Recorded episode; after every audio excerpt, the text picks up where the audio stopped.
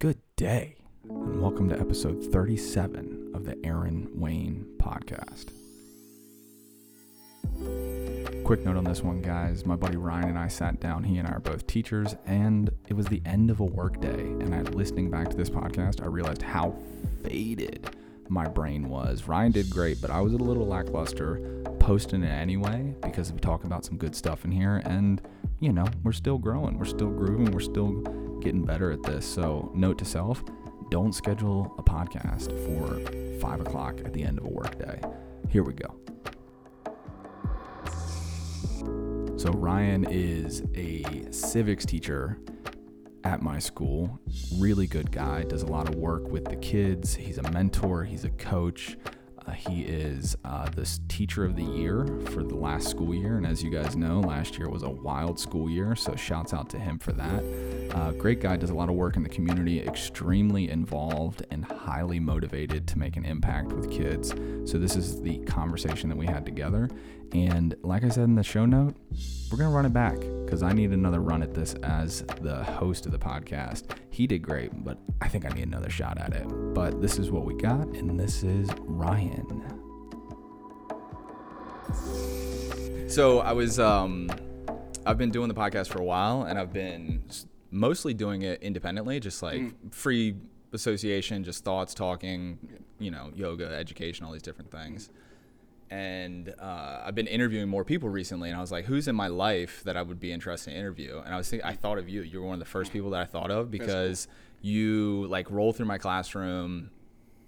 I don't know, like three times, four times this semester or mm-hmm. a quarter, and we just have these like awesome conversations. Yeah. So um, I'm just always interested, like seeing where a conversation goes. Yeah. So I'm really curious because like and I'll do like a proper introduction and I'll, you know, like before for, you know, the podcast post, like mm. who this guy is and what he's up to. Yeah. But I'm just curious because you're a teacher, I'm a teacher. Like, how, how did you come into the idea that you wanted to be a teacher? Uh, I think it's kind of ingrained in me. Mm-hmm. Uh, my mom was always like the head of a daycare growing up. Oh, so she was always like working with kids. Yeah, so like locally, we had Fun Challenge. People from this area would know mm-hmm. uh, back in the day. Uh, that's a long time ago. Yeah. a long, long time ago. That's long and gone.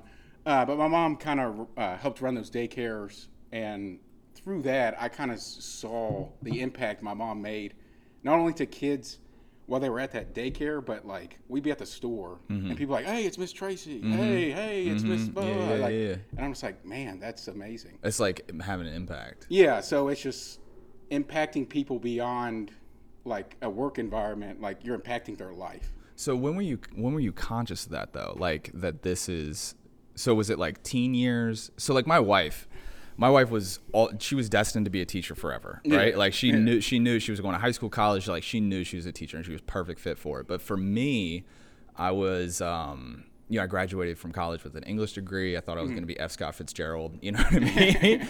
and then, you know, I just kind of messed around in the business world for a while and I was like, this is vapid. This is, mm-hmm. I, don't, I don't feel like I'm contributing. Yeah. I have a skill set. And then I got into education, worked to be a perfect fit for me. But did you like know in high school, college? Like, I think, did you know? Uh, seventh grade really changed a lot for me. Mm-hmm. I had a teacher that I'm really into sports. Like mm-hmm. I love. I'm wearing Atlanta Braves hat right yeah, now. Yeah, yeah. And you coach. Yeah, I coach. Yeah. Before the podcast started, we were just like talking about athletes from my high school and stuff. So. Yeah, from, yeah. Yeah. So uh, I had a teacher really connect school in that way. Mm-hmm. He was like the only male teacher, or it was my second male teacher ever. Mm-hmm. And he was really connecting school that way. And I was like, man, this might be something I want to do later. Mm-hmm. And then when I got to high school, I actually was very fortunate.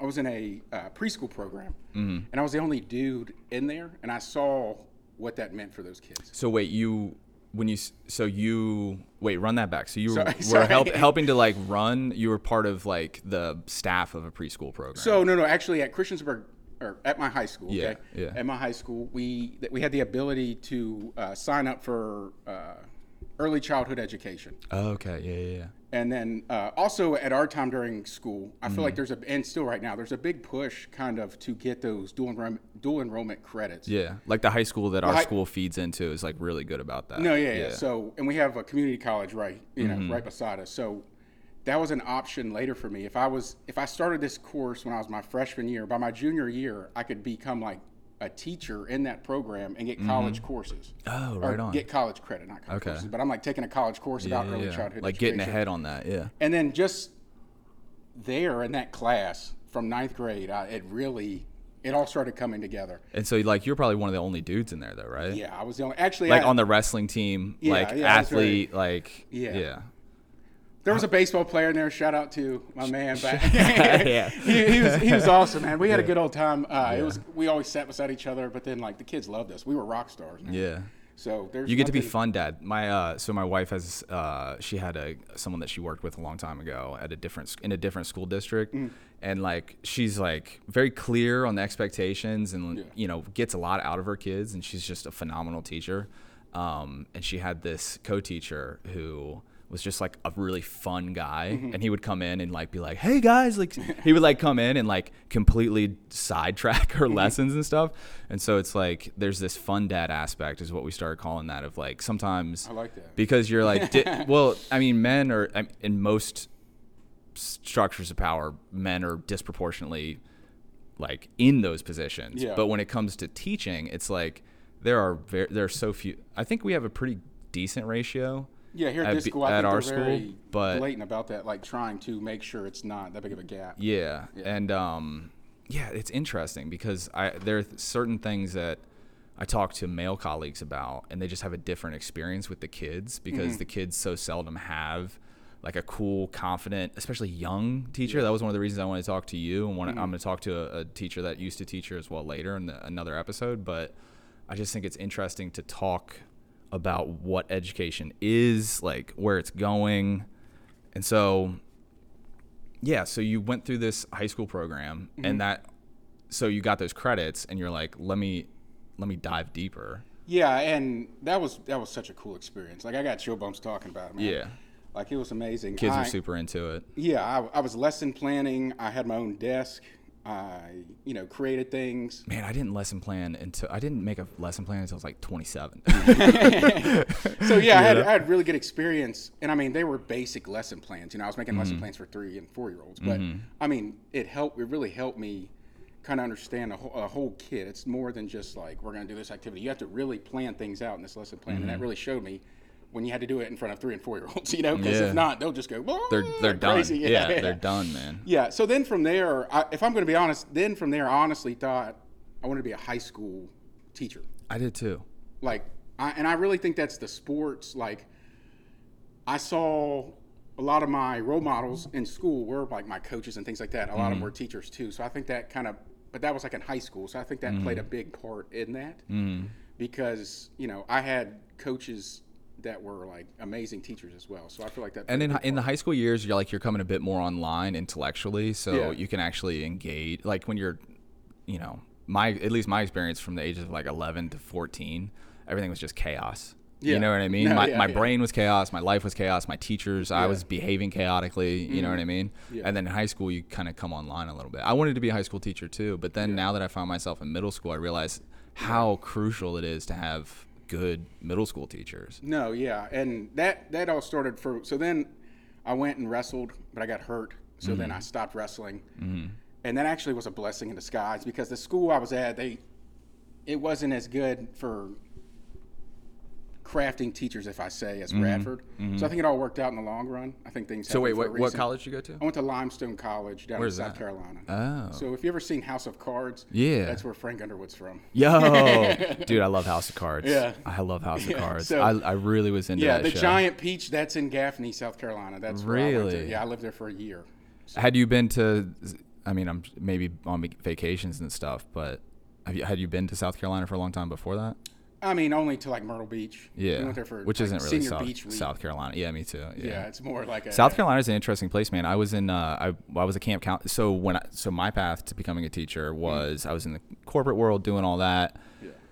I was like, I like working with kids. Let me try this. So I became a camp counselor for a month in a place called Mountain Rest, South Carolina. Okay. Super rural, and it's in the Highlands. And it was, Where, uh, like, what is the closest city? I think the closest city. I had, I'd have to look it up, man. It was like 10 years ago. Um, I don't know, but it was it was a, it was a Christian camp, and I sort of like told them I was Christian, even though it's like not necessary. you know Mm. Yeah, what I mean? I know what you mean, yeah. But it was it was a really beautiful experience, and it it, it like tuned me into I like got to work with all different ages of kids. Mm. You know what I mean? And so you know, one weekend or one week rather, I'd be managing a bunk of you know high school freshmen and sophomores and then another would be six year olds which are first graders. So like i had this big range, range, you know what i mean? Um, but i think those sort of things are important it's just kind of like like you with your daycare or the um, your mom setting the example with the daycare and then seeing like the high school classes of early childhood ed it just gives you a chance to see like is this a fit for me? You know what i mean? Yeah. And then something that really trained me, because you were talking about, is this really a fit for me? So then when I came back to Radford University, Mm-hmm. I, I, I love history, you know. Uh, going back at that seventh grade history or that seventh grade teacher I was talking about, he was a history teacher. So, you know, Oh, he really lit that spark yeah, for me. yeah. So ever since then, I've really been tuned into that. Mm-hmm. Uh, but I then worked at a daycare center that my mom was, you know, Oh, running. y- and I oh you the work after- for your mom yeah, yeah, yeah, yeah. That's It's- fun. Yeah, it's great. Yeah. uh, so I was doing that, and uh, I was the red room uh, teacher in the afternoon. So I had to get him up from nap. Man, Mm-hmm. yeah That's all I say. rousing a bunch of kids Yes, you got to. You know, some of them were still like most of them should have been potty trained, but maybe not all Oh, of them. yeah, so that was another yeah. factor. Yeah, yeah, Kind of get yeah, me ready for later in life. Yeah, you know. yeah, yeah. And then like I had some kids that like. I mean, all these kids are coming from different walks of life, you know. Mm-hmm. So some kids at their house, they're doing whatever they want. They- that would play out in the classroom. Yeah. Like I would say, Yeah. you can't sit there. You would just take his chair, get it up, and move. You know. Yeah, yeah, So I had like, to "No, learn I'ma my-" classroom management Yeah, yeah. while doing with three-year-olds. Yeah. I, I can recall one time I was sprinting like because the bathroom is connected to the uh, bathroom's connected to our classroom. I was like running in and out like in circles trying to chase this kid. He was in his underwear running from me. I will never forget that, man. Because like when things get hard, I'm like, oh, remember that red room, brother? Yeah, yeah, remember that red room? Yeah. So that really, and you know what's really cool is those kids. Uh, I'm actually watching their house this weekend. They're now in middle school. Oh, right on. Yeah, oh, cool. They're out at the beach, and I'm like watching them. So Small world. yeah, small world. Really cool. Those experiences of having of losing control in a classroom. I remember, so I used to teach in Handley High School, Mm-hmm. which is very different than this area. So like you have a lot of kids. It's like it's a racially diverse area, but then it's also very economically diverse. Yeah. And so like that's the huge factor in how Mm-hmm. these kids are working together. So like you know you have kids that live quarter mile from the school in these eight hundred thousand dollar houses, and then you like on the north side of town in Winchester where I grew up, it's like you know, so I, I saw a kid at the school try to steal one of the kids that I was teaching was trying to steal a bike off my porch because he didn't know it was yours, yeah. you know what I mean? Yeah, as teachers. Um, and so uh, that was my first year teaching, and I, I like I learned how it feels to lose control of a classroom or a kid. yeah. And like after that, I was like, classroom management. I got to yeah. get this down because I can't do anything else if I can't like work with the kids, you Yeah. know? So, yeah, man, I, um, it's interesting. It's school, teaching is a super interesting profession. And I feel like, um, I feel like there is a, like, in, we, so you and I just did a training today on working with smart boards. And one of the things I'm trying to figure out is how is it that young teachers see education differently from more veteran teachers? And like what is it that what is it that each group can give the other? Do you know what I mean? Because Yeah. like veteran teachers have so much to give and like you sit down with a veteran teacher, they have a whole like they have a whole playbook of Yeah, different things to play with. And then uh, like coming into I mean this is probably my 5th or 6th year teaching. So I guess I'm getting close to that like almost mild veteran. Yeah, know. You know what I'm I mean? It's like Yeah, like, like I this is my fifth year I'm well, so- seasoned, you know what Yeah, I mean? But We're definitely starting- not yeah, but there's around. there's like a worldview thing about things like social media. Mm-hmm. Um, I think a lot of this stuff, like you were talking about, you were working with our AP on like some equity issues and things Yeah. like that.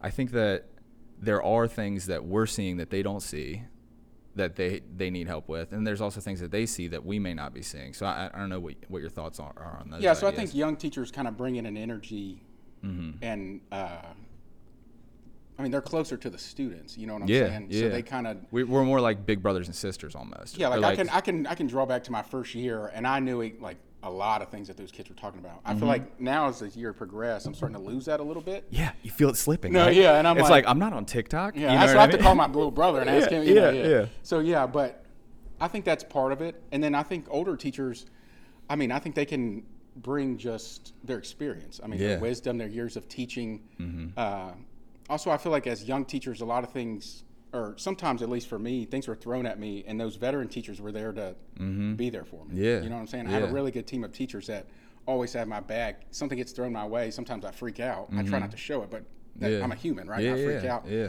So those veteran teachers, some of them that I teach with, they've been teaching for over 20 years. So they've seen the ups and downs of education, the Mm-hmm. trends, the flows. So they can give me a uh, maybe their perspective, a little bit uh, clearer picture. Yeah, one of the things I've learned from veteran teachers is that education is always in a state of flux, and everyone's trying to find a new box of crayons. You know what I mean to play with, Mm-hmm. but that the foundations of what education is are constant. So it's like, are you using this software or that software? well, I don't know. It's not probably not going to matter in three years. Yeah. You know what I mean? So learn it to be proficient, and then just use your tools in the classroom. You know? And and now that you're saying that, I've been thinking about that here lately for myself. Like things that I Mm-hmm. used three years ago, are they still applicable today, or should I change it up? Should Mm-hmm. I go with the new trend? Like you know what I'm saying? Those are things that I question. Are there any specifics that you're thinking about? Just like like things like like a Pear Deck. I feel like I use Pear Deck an awful lot. Mm-hmm. You know what I'm saying? Because is there another way to interact with the kids? Or like other ways to reach them, or like Yeah. I do a lot of Gimkits and games like that. Are there other ways to review the material in not a game matter, but it's still Mm-hmm. impactful, where the kids feel like their voice is heard and Mm-hmm. they're learning? You know, I had an idea a couple years ago. So I taught 1984, Mm-hmm. and I had the kid. I made a um, uh, an Instagram account called um, BMS Big Brother, Mm-hmm. and like a bunch of the kids started following that. I didn't follow them back on the account, but I was trying to incorporate, and this is before TikTok became a thing. I was trying to incorporate things that they're already utilizing in their social lives, and to show them that there's they're like responsible, useful ways to do it. Um, and I think that that's something I'll never do again. Not because there were negative outcomes from it, but because I'm so concerned about social media and kids.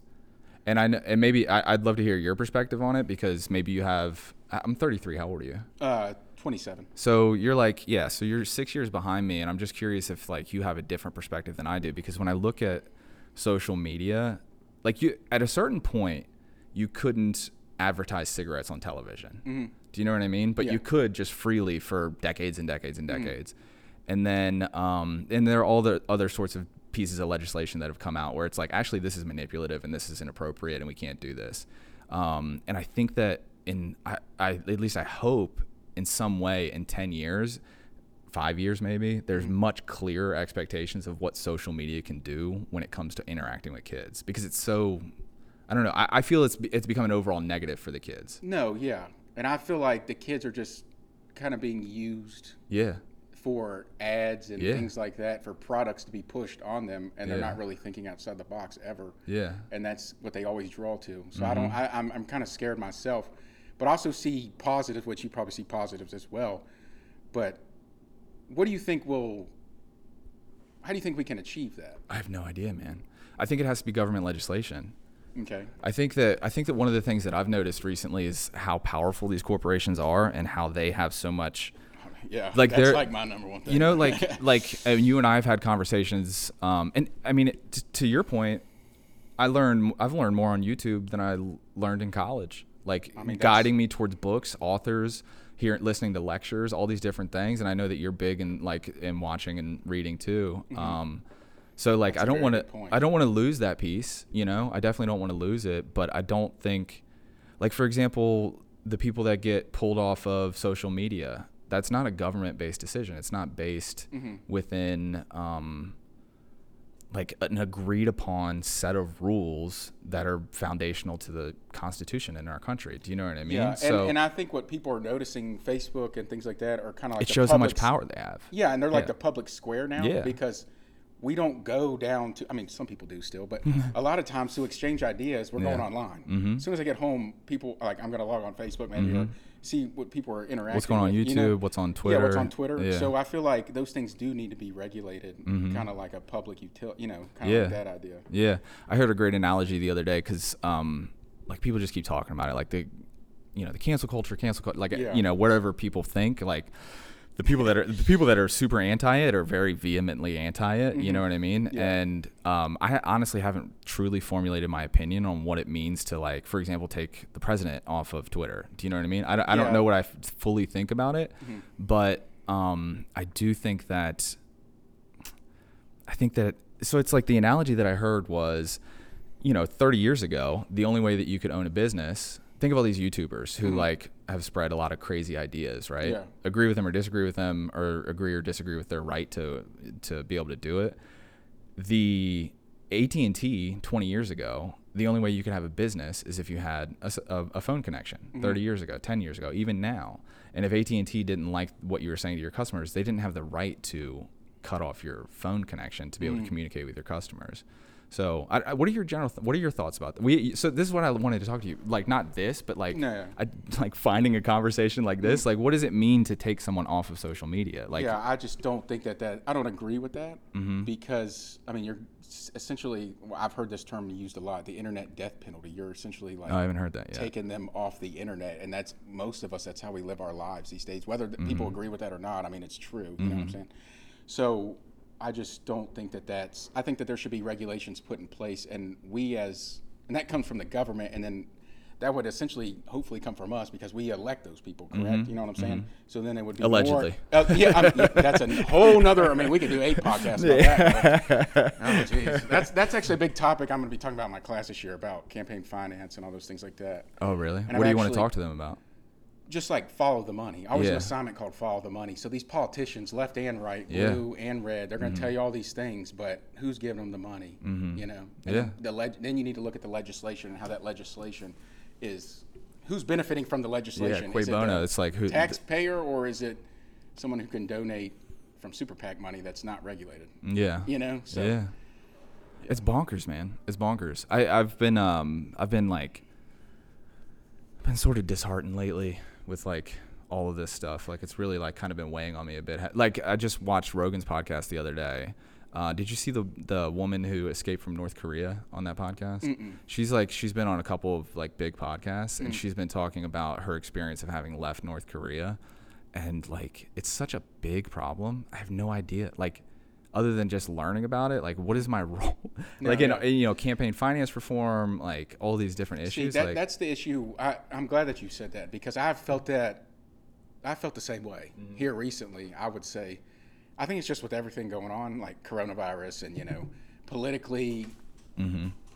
There's a lot going on. and you watch a school board meeting. You watch a like- school board meeting like, where it's what like, I'm watching the national, Yeah. I'm watching the presidential debate, and and Yeah. like, you know, Yeah, you're wa- you're wa- you're watching like, it all trickle polarized. down. Yeah, it's Yeah. like all this. So I think trickle down economics didn't work, but trickle down like politics works. politics Yeah, yeah, works. Yeah, Yeah. And I think what I was telling like uh, one of the administrators, I think I, me personally, I just need to focus more on the local level. What Mm-hmm. can I do here locally? Can I start like a mutual aid program where that means where like we bring people together and like we're aiding each other. You know, it's Mm-hmm. not just everything's profit based. You know, because as a community, we live in a good community. I think that we Mm-hmm. could bring those people together. So maybe starting something like that or. Helping underprivileged kids in the community, you know, Like that ACE program that Yeah, was like- talked yes, about. ACE yeah. program, Yeah. yes. Which is, could you explain what that is? Because I, I think I. So have- the ACE you know program is a probably. program where students sign up and it's they go to community college for two years free. Yeah. Yeah. Shouldn't that just? No, I, that's a side note, but yeah, shouldn't that just be a thing? Yeah. Yeah. Yeah, and I mean, my brother uh, did that. and He benefited. I know several of our staff. A lot of Mm-hmm. uh, so I sent out an email because I'm part of the Dialogue on Race uh, Mm-hmm. committee, and that's something that we hold. Uh, or we put on that event, and I sent out the email, and a lot of staff are sitting back like, "Thank you so much. My my uh, son he he's now going to tech or Mm-hmm. he's maybe going to another college but he's also because there's a community service piece too you have to uh, accumulate so many hours I like then- that. yeah, Yeah. so it's like you're giving back to your community and then your community's helping you thrive it's all community That sounds so good, man. and that's what it's about You know, so uh, so I'm signed up for the dialogue on race. I didn't go to I didn't go to it last year. i'm excited i'm actually speaking at that Are you really? yes i'm actually on the schedule so I was I was hope I was I was curious about that because they had said that we had local like educators and stuff. Somebody somebody had said that somewhere, maybe the school board meeting that I watched the other day. Yeah. And then I went to their website and I was like, well, who's speaking? Do I know any of these people? And I was curious. So um, one of the things that I like about what you're talking about with ACE is that we went through um, a diversity and equity training um, over the last couple years, just like all the staff, and like that's a common practice in corporate and and public uh, environments now. And at the end of it, I was like, okay, like, what do we do? Yeah. Do you know what I mean? No, and so yeah. like a lot of these topics, like you and I have had good conversations. I've had conversations with other colleagues.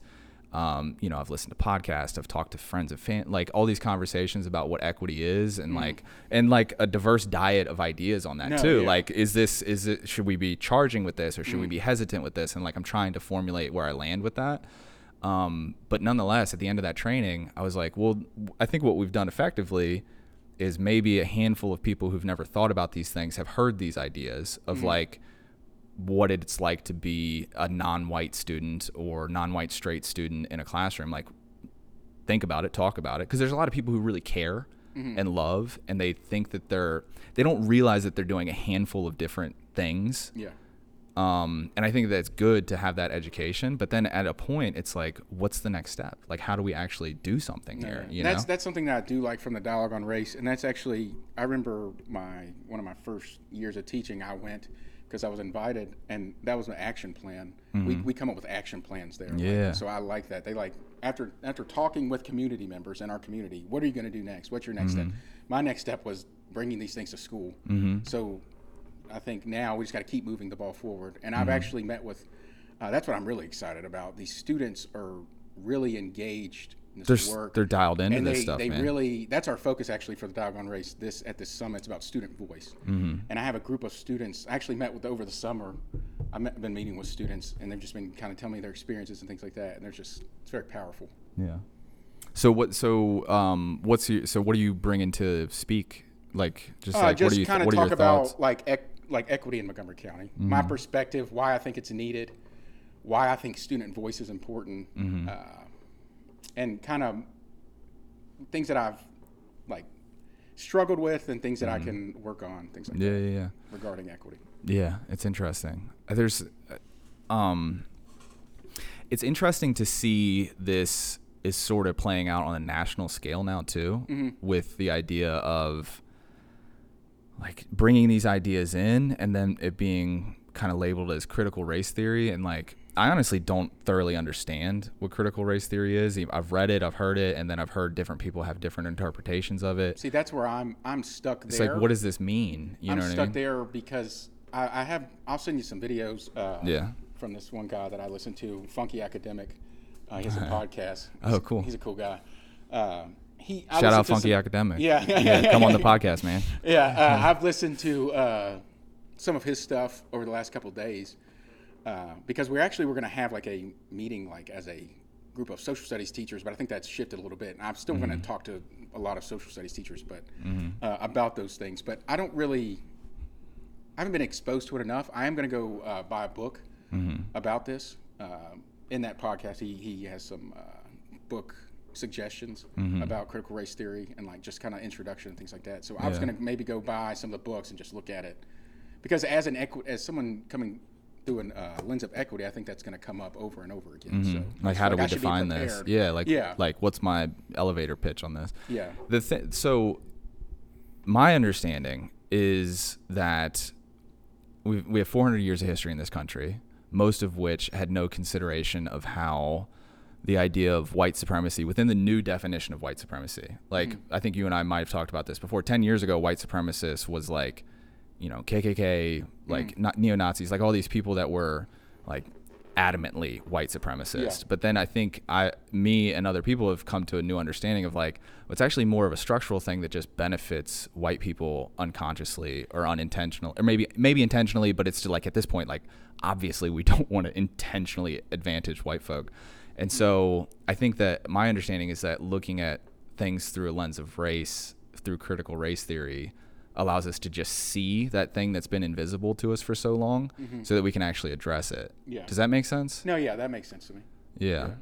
And then like for example, one of the examples he was giving, I think he was talking about how like uh, like when we were fighting the revolution, he he brought up that uh, in in England or in Britain, Mm-hmm. um, they had freed the slaves before. So uh, to leave that part out, he was saying that uh, but then they're still they're still like profiting off of it. Do you know what I mean? No, it's no, like, that's what I'm saying. Yeah. That that's what uh, the people in the South were maybe worried about because that that was how they made their living and things like that. Right. So that's also part of the story as well. That's never been talked about. Like maybe they wanted to fight against uh, Britain because th- there was r- rumblings of uh, abolition and things Of like that, and that would yeah. change their whole way of life. And they would lose their property. At that Mm-hmm. point, that's how you got voting rights and things like that if you own property. So he's That's part of the story that I've never even really considered. Like, so you're saying the American Revolution, there was there because England had freed the slaves that they had, even though they had all this like crazy other imperialism. No, no, everywhere, yeah, you know yeah, I mean, India, but they like that, yes. they they got rid of that. That that was it wasn't just like freedom from you know inappropriate taxation. It was also like, hey, we want to keep No, yeah, slaves. yeah. It's not just about yeah. That's what That's he kept saying. It's not just Okay. about the structure, and that's what I was going to look more into because I didn't really have enough background knowledge myself in that. Yeah. But I wanted to. Sorry, I wanted to uh, share that with you so you Yeah. can look into it. Also, another thing he was talking about is kind of like with uh, Brown versus Board. I didn't even know this, but this was a thing. He was saying that Soviets. This was during the Cold War Mm-hmm. when that was passed. The Soviets, they were saying at least we don't hang bl- like they had like this thing like a running joke. Well, at least we don't hang black people Mm-hmm. because it was capitalism versus communism. So he he was arguing that uh, the Soviets around the third world they were saying like America's toting like all this democracy and things like that, but they don't even let their black people are third class citizens, you know, second class citizens, you know, bottom of the barrel kind of. Yeah. people. So uh, Yet again, the Russians strike again. yeah, yeah. Try, trying to so, divide so he America. was saying that like leaving that part out, that that's a part that's never even I never knew that was a thing. You know what I'm saying? Yeah, So like yeah. they were giving out leaflets and giving out things to the third world, you know, saying like our way's better, like cap, like you know, Yeah. fighting that capitalism, capitalism versus communism. So he was arguing that that played a part in it as well. yeah. That like they wanted to win the overall battle, Mm-hmm. capitalism versus communism. So Oh, that's interesting. This is what is it? What was it? If something funk. What was his name? academic, uh, funky academic. Funky academic. Yeah. I'm gonna check this guy out. Yeah, that's interesting. That's a lens that I His last name's Freem Freempong. Freempong. Yeah, Arami Freempong, I believe is. Arami Freempong. Yeah. All right. Shouts out to Arami. And I, I apologize if I said that wrong. yeah, yeah. Nah, he'll be good. He'll come on the podcast. um, yeah, it's interesting. So, um, for me, like, I've these these are always things that I've been thinking about, and um, like I did a lot of work in college, like learning Dr. King's message and like writing about that and like having conversations about that. And so, one of the things that I've coming out of coming out of college, I was very much in the idea of uh, sort of like you know Sam Harris. He's another like writer and podcaster. yeah, yeah, I've heard that. He so his thesis is that basically following along with Dr. King that at some point skin color has to be as interesting as hair color. And we just that that's sort of a thesis, right? Like content of character, not the color of the skin, right? Yeah. Back to King. And then I was having a conversation with um, my sister, um, who is also white, but sh her husband's black, and so it's like she's connected in these uh, communities as well, like having Yeah, yeah. conversations, like her kids, like she's like thinking about her family, right? Yeah. Uh, so she's deep into it, and she said to me, which was an education for me, which is like, as soon as you get to that point, you're sort of discounting someone else's experience, right? And for me, is like, uh, I, I just, these are just things I never like. I didn't have to think that if I don't consider someone's race, that in some way I'm negating some sort of experience that they've had that I haven't had. Does that make sense? Mm-hmm. No, yeah, that makes sense. And so like those are two ideas that I try to like I can't really land anywhere with that because I think the criticism that people are putting out on critical race theory, you know, you listen to people like Shapiro and all these Mm-hmm. these people that are like out in the world and say, like saying that if we look at things through this lens, all it does is exacerbate a problem that is slowly trickling away. Mm-hmm. But then on the other side, so that would be, that would almost sort of be more associated with Dr. King's message, like don't think of skin, don't Mm. Yeah. think of just think about content of character, right? But then a newer understanding that I'm coming to that I've come to, but then still wars with this other idea, and I think a lot of people that um, is that you can't forget, you can't, you have to, we have to know this history, like Tulsa, like. I didn't know what, what happened to Tulsa. You know what I mean? Like, uh, like I'll pull every year. I'll ask my kids, "Do you know who Emmett Till is?" yeah. and they have yeah, yeah, no yeah. idea. They have no idea. You know That's just- crazy. It kills me inside because if you've ever been to the Washington um, D.C. African American History Museum, I don't know if you. I, I haven't been. So last time I was in DC, it wasn't open. I think it's only been open for like three years, right? Yeah, yeah, Yeah, and it's kind yeah. of hard. I, I kind of finagle my way in other Yeah, ways, but yeah. it was really cool. I like begged the. You're like, excuse me, I'm speaking on the dialogue on race. no, no, Let I me- was, no, me- I was literally like, I'm a teacher, Yeah. like, because I was like, uh, Arthur teacher, our former civics teacher, he'd always try to get tickets, you know, and we Mm-hmm. could never get tickets for it. So like, I was like, look, if I come in here, I can share my experience with everyone. She was like, okay, go ahead. Was yeah. like, yes, yes, amazing. Yeah. Yes, yes. Wait, you So just showed up to the door? Yeah, just showed to the door. Ah. I was at a Virginia Tech, uh, West Virginia game, and we had Okay. time to kill. So me and my roommate just walked up to the door and just like, let's try. it. All right, I'm gonna try And that. we got in. I'm gonna try that. It was crazy. Yeah. Yeah, it worked out, and that I mean, it's a life change. I got chill bumps thinking about it, but Mm-hmm. that Emmett Till room, man, is just They have a room on Emmett Till. yeah, it's just like a and, and it's like him, and or it's it's like a casket. Mm-hmm. It's kind of like a like a wake kind of feeling, and like people are in there bawling, man. It's Wow, just, it's crazy. that's intense. Yeah, it is intense. And the- and then like what I try to tell my kids is like, his mom had an open casket. I was just- so then this wouldn't repeat itself, and then we see what's happening. Like last year when I told kids that they could see it because what's Mm-hmm. been happening in the me, like you know what's been happening across country. They could really feel that. You know what I'm saying? Mm-hmm. Yeah. But I feel like that's what it takes. Yeah. Mm-hmm. You know, for really people, for hearts to change and minds to change, it's really gonna like people have to be impacted. Yeah, yeah. I the the, the like the.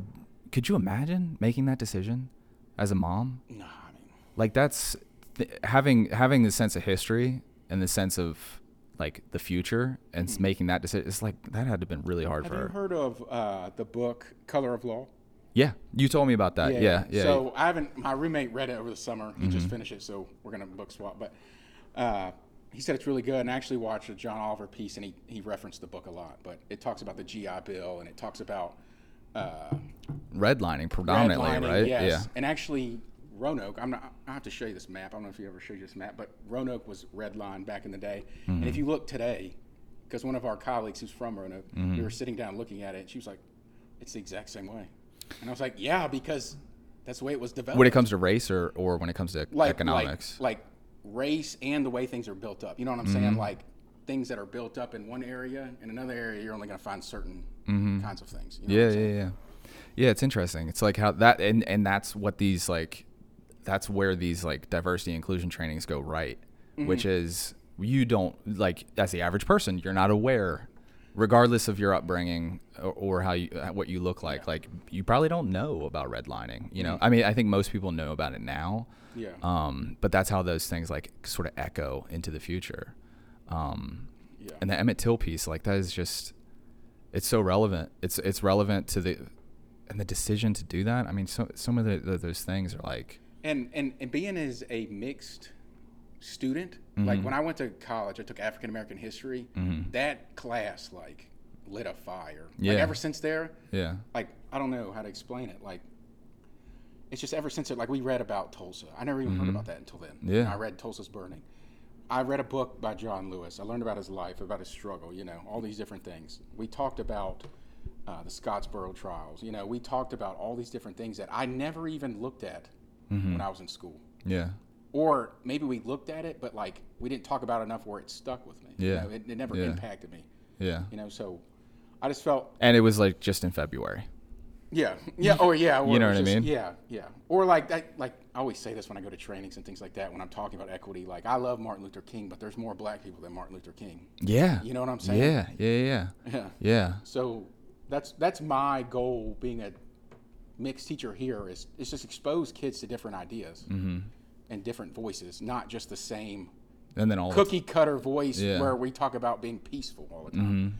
Because to really get things, I don't know if you saw the civil rights movement, like people Yeah. in general, like Yeah, you have to force your way to get things. Yeah, yeah, yeah. you might have to boycott, you might have to struggle, you know. there's so many interesting um, people through that era too, right? Um, over the summer, I read uh, James Baldwin, "The Fire right. Next Time," That's and right. You read that about that. book, and it's like, it's um, I mean, there's fire. There's so much fire in that. It's it's such an intense book, and it's not King's Message. No, yeah. Mm-hmm. Do you know what I mean? And uh yeah, But that's what I like. I like looking at the different messages. I'm, I'm really big into Malcolm.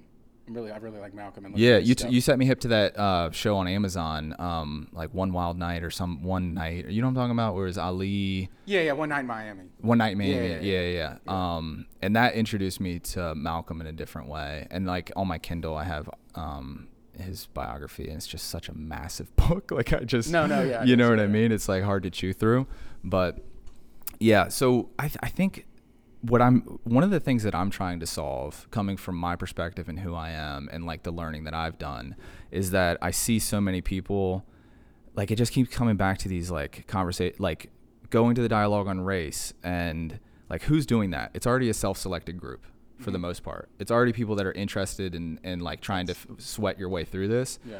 and um and then when you go into like for example when Trump was still in office he said that no federal agency can do inclusion and diversity training Mm-hmm.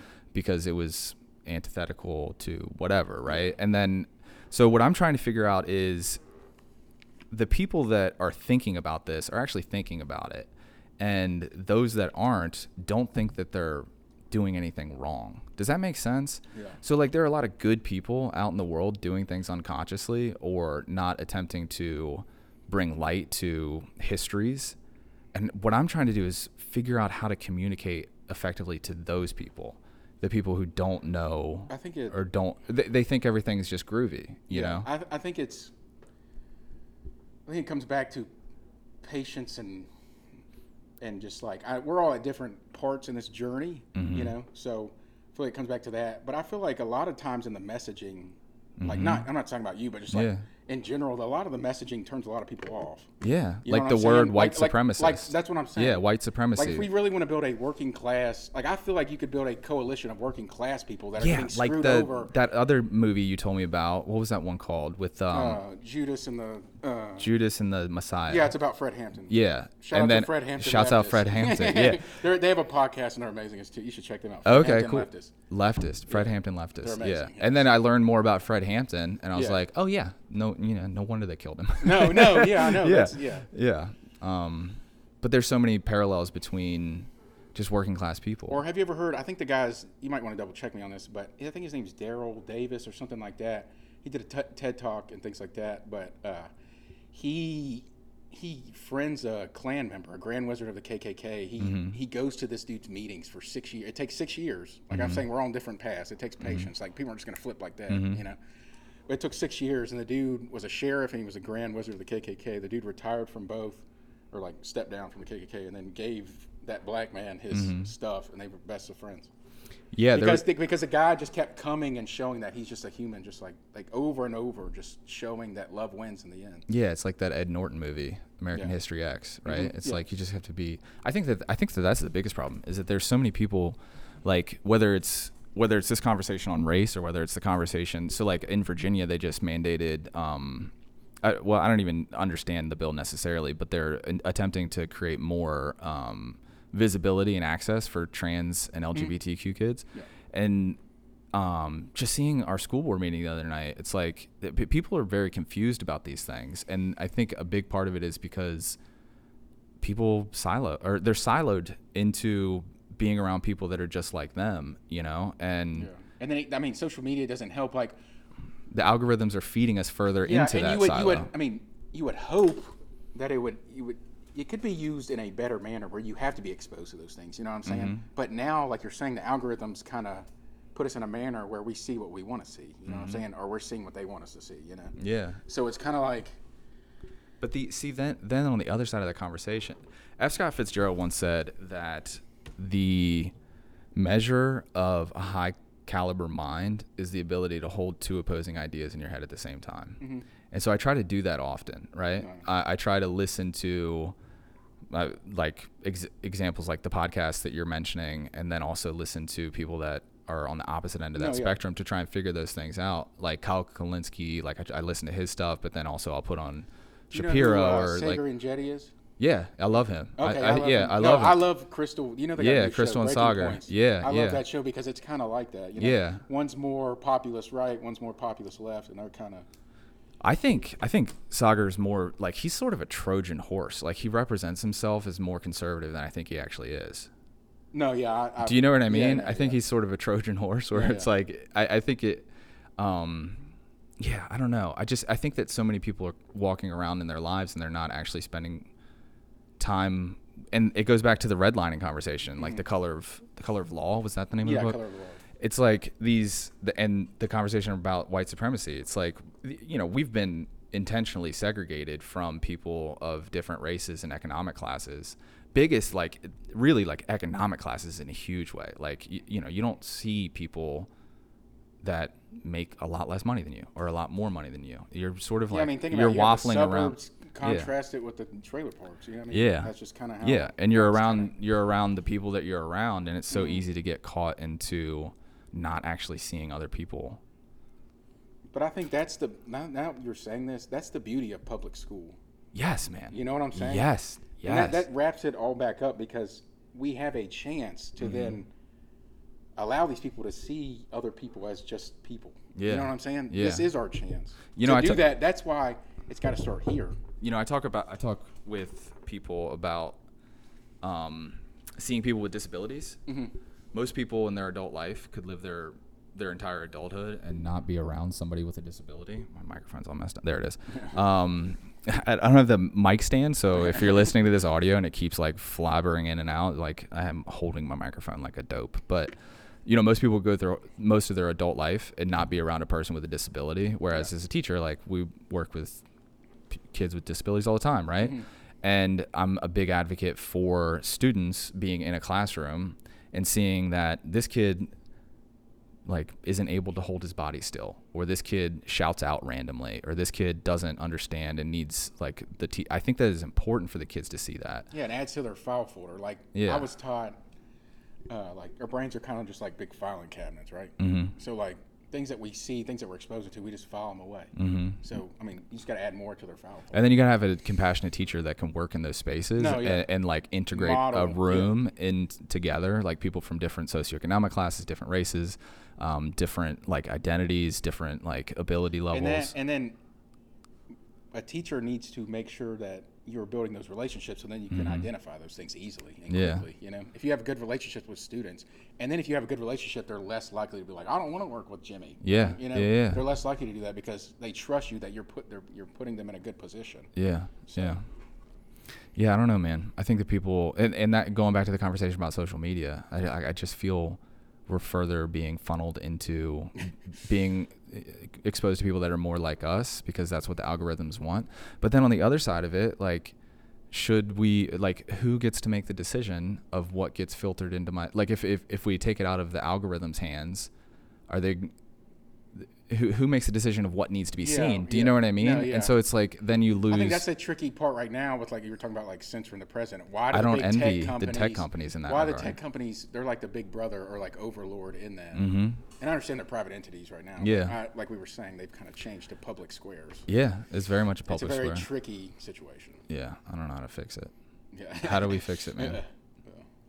How do we how do we how do we take these ideas and make them work? Like, what do we do? You know what I mean? Yeah. That that's the question I keep coming to. And then like what I don't know, man. It's just very because like you give like just looking at political system, you give it a lot of. I don't know. I was very fired up from 2016 Mm-hmm. from Bernie's campaign, you know, and then it's just over time here, it doesn't really seem that like the same fights there from everybody, Mm-hmm. you know, like in my friend group, you know, and it's everywhere. So it's just kind of frustrating. See things kind of fizzle. Yeah. Yeah. Like people are going back to sleep. It's like wake up, bro. Yeah. It's the same. Like what is different? It's the same cats, man. Yeah, same same same cat, cats running different the thing. you know? Yeah, It's like, what is yeah. going on? Same cats, different hat. That's gonna be the name of this podcast. same cats, different hat. Yeah. Um, yeah. These things. It's um. I don't know. I think that uh, discussion and No, exposure. that's what I was gonna say. I do. I think that's the biggest piece, and then eventually people will start to come up with actionable steps, Yeah. right? Like, I mean, because over time, we're eventually going to be at an age where we're going to be like the leaders. You know what I'm saying? Yeah. Like we're still like kind of. We're getting there. we but, we lead thirteen year olds. Yeah. Yes. You know I yes. mean? But you know what I'm saying? like, Like like, leading yeah. Mm-hmm. other adults. I mean, you know what I'm saying? So, yeah, hundred percent. Yeah, Like our mindset. You know, like our generations. I we'll guess. transition We'll in. transition a little bit. I think. well, if we don't have, you know, I don't talk about politics too much, but if we don't have a president who's in his eighties, his or her eighties, you that's know what a, I mean? That's another thing. I, I'm, I'm going to pose that to my kids this year. I think that's a good question. Like, should there be term limits, and you don't or want like an age, not a term limit? So there's there is term limit, it's- but like, it's should a- there be an age limit because it's a tough conversation because you don't want to be ageist. You don't want to be like you're too old, but also like the the the the world the world is moving so quickly. yeah, like things You know? change. I mean, But also, in like- our classroom. I but mean, also- we have a new technology that's changed like Yeah. completely. We, none of us know how to use it. no, I, I don't, I'm good, I'm good with tech, and I have no idea. Yeah, I know, it, you know know, I mean? it's like it's crazy. But then, like, it can't be an age thing because you have cats like Bernie who seem to understand it until I don't know. yeah. Uh, and like a Cornel West. Cornel West, I love. Oh yeah, Cornel West. know, Yeah, like the, it's not. It's definitely not age. Yeah, It's just the people. You know, I just I have I think. Uh, I found myself in a position where I've lost a lot of faith in our leadership, and I feel as if the No. leadership uh, that we are, That's- the people that we're putting into positions of power, like for example, um, you know, so many people were just like not into Trump that it Mm-hmm. was just like, well, we'll take whoever will win. You know what I mean? And then, but in reality, it's but in reality, similar. it's like, yeah, it's like, we still have ICE, what's they're different? People. Yeah, there's still, still people in cages. same I can go stuff. List list, started bo- started bombing uh, new Yeah. countries, like all these different things. yeah. Um, and I don't know, people people just don't seem to see. I think that's why people wanted Trump. I think that's No, where that- it came from. But but that I agree with you completely. And his Hello. could we have could we have just like five more minutes and we wrap this up?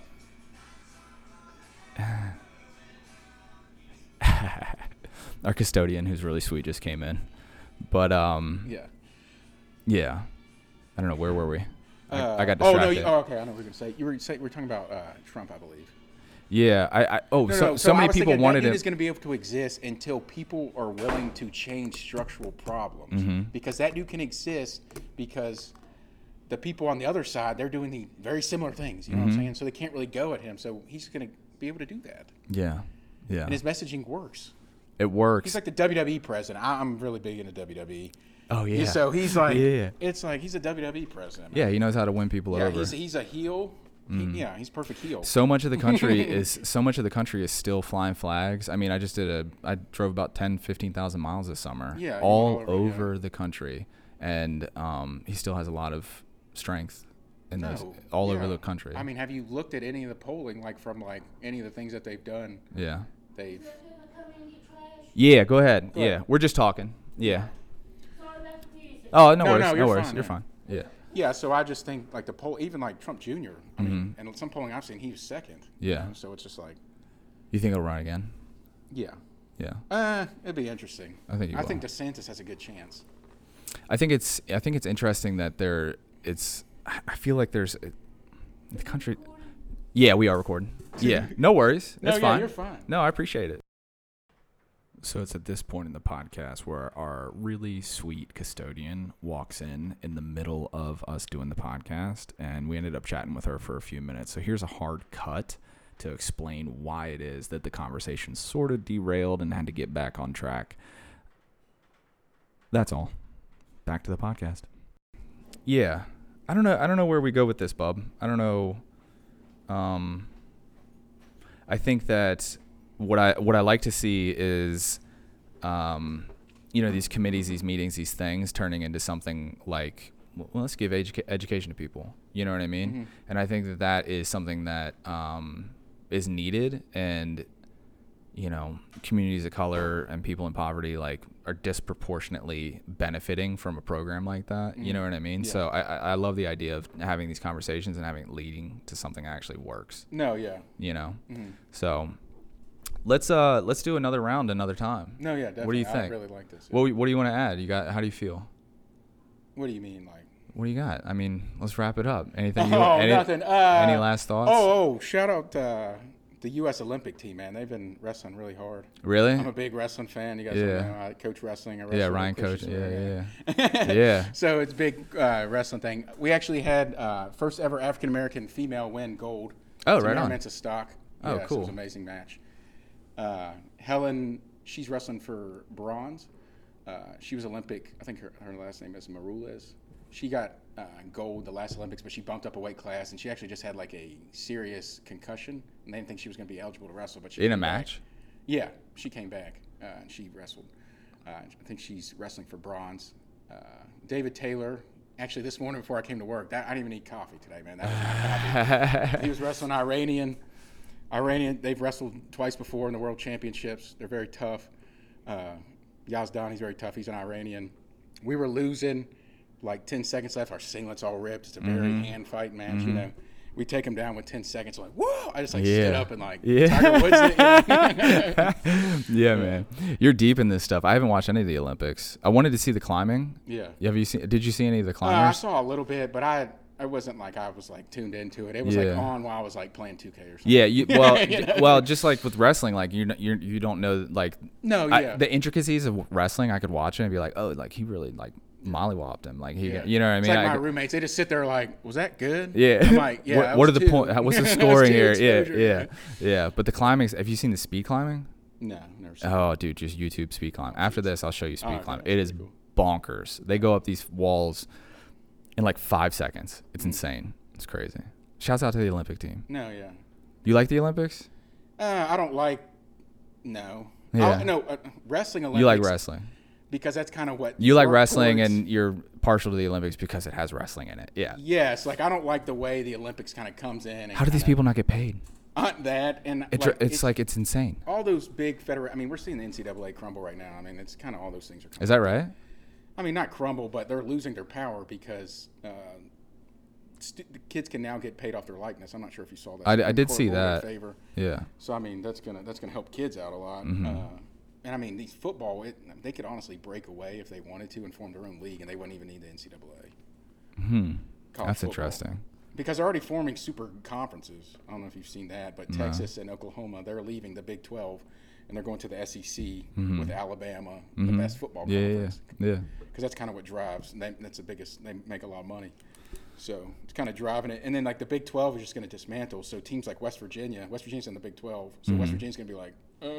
Yeah, yeah. So it, there's a lot of speculation. Like the Big 12 could get teams like lower level teams like a Cincinnati to come in, or like the Big 12 could just like dissolve. West Virginia could join us. You know, things like that.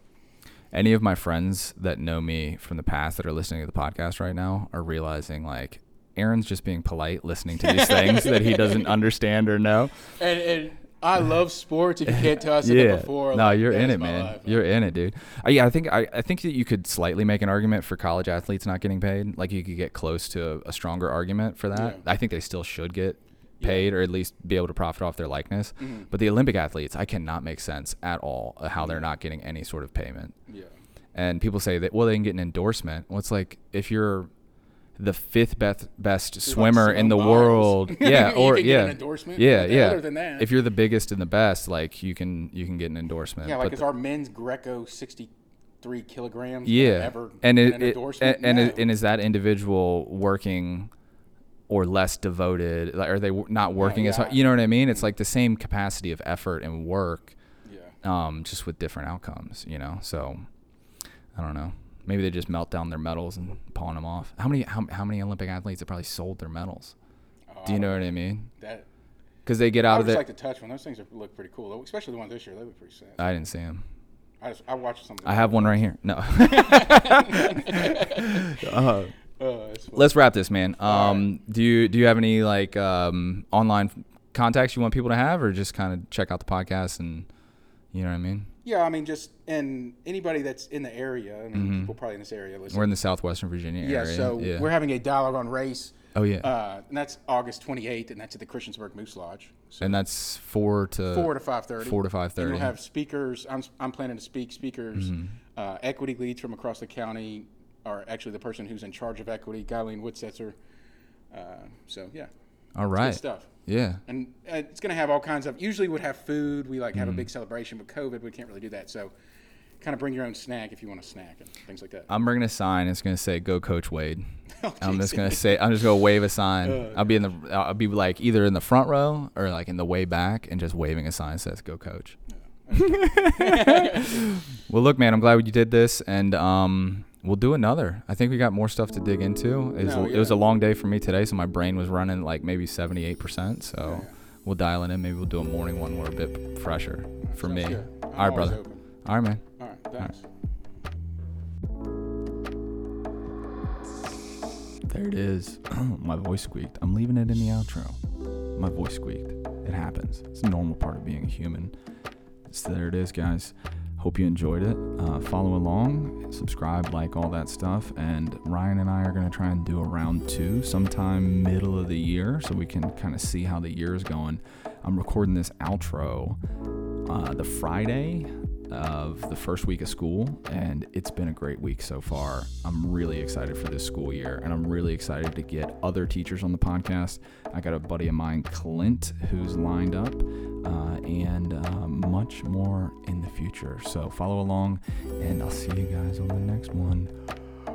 Peace.